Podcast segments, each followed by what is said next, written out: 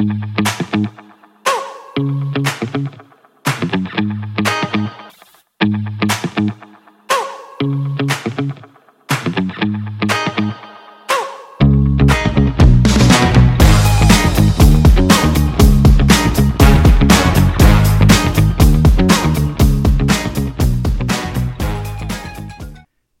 I am Tony Silveira. I welcome you to my evening devotional.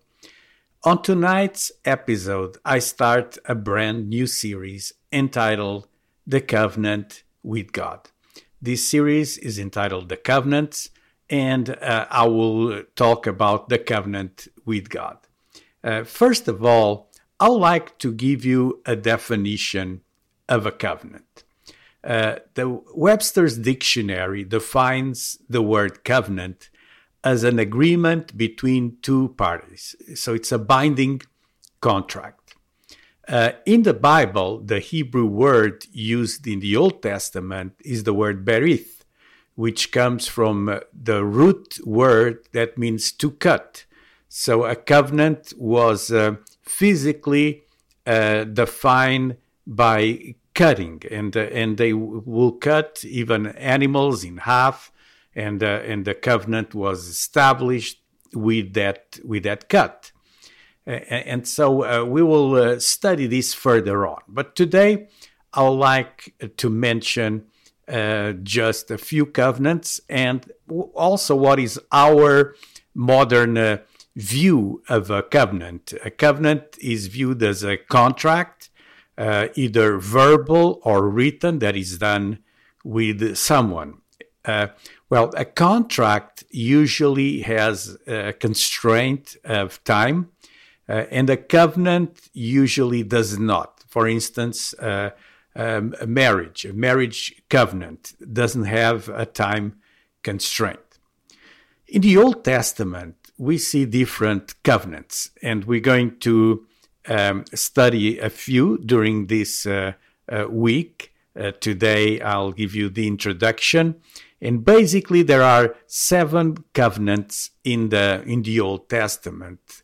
There's more covenants, but seven major covenants. Let's put it this way. The first is the one in the Garden of Eden, the Edenic covenant in Genesis 2:16. Then we have the Adamic covenant, the covenant made with Adam in Genesis 3:15. After Adam, God established a covenant with Noah in Genesis 9:16. Uh, centuries later, there's the Abrahamic covenant done with Abraham, and uh, we see it in Genesis 12:2. Um, 400 years later, uh, Moses had also a covenant, the Mosaic covenant, Exodus 19:5. Uh, then in Deuteronomy, there's a new covenant uh, of the promised land. It's the Palestinian covenant. Uh, it's a confirmation of the covenant that's in Deuteronomy 33. And, uh, and finally, we see the covenant with David, the Davidic covenant with the house of David, 2 Samuel 7:16. So these are the major covenants of the Old Testament. Uh, there are seven. We're going to analyze a few. Today, I'm just giving the introduction. But in the New Testament, we have an eighth covenant from the Bible, which is the New Covenant. And the New Covenant is uh, very well described in the book of uh, Hebrews, in Hebrews uh, 8 8. Um, but let, let's read first 8 6. It says, But uh, as it is, Christ has obtained a ministry that is as much more excellent than the old, as the covenant he mediates is better, since it is enacted on better promises. Verse 7 For if that first covenant had been faultless, there would have been no occasion to look for a second. Verse 8 For he finds fault with them when he says, Behold, the days are coming, declares the Lord when I will establish a new covenant with the house of Israel and with the house of Judah. So, this new covenant is the covenant established in Jesus Christ. And it says that the old covenant wasn't perfect and because of man's disobedience could not be fulfilled on our part. So God never breaks a covenant. Uh, that we should know. But man br- does. Man breaks covenants. And so Jesus became the sacrifice for the new covenant, a better covenant. That's what the book of Hebrews describes. So tonight, we saw the definition of a covenant. Uh, we saw that there's uh, seven covenants in the Old Testament, and then we saw that there's a new covenant established in Jesus. Why is this important? Because we can enter into this covenant with, uh, with God. So when you're in a covenant with God, God is obliged to do his end of the bargain, his end of the covenant, and you uh, voluntarily um, receive uh, the work of Christ. And because of the work of Christ, you're under this new covenant.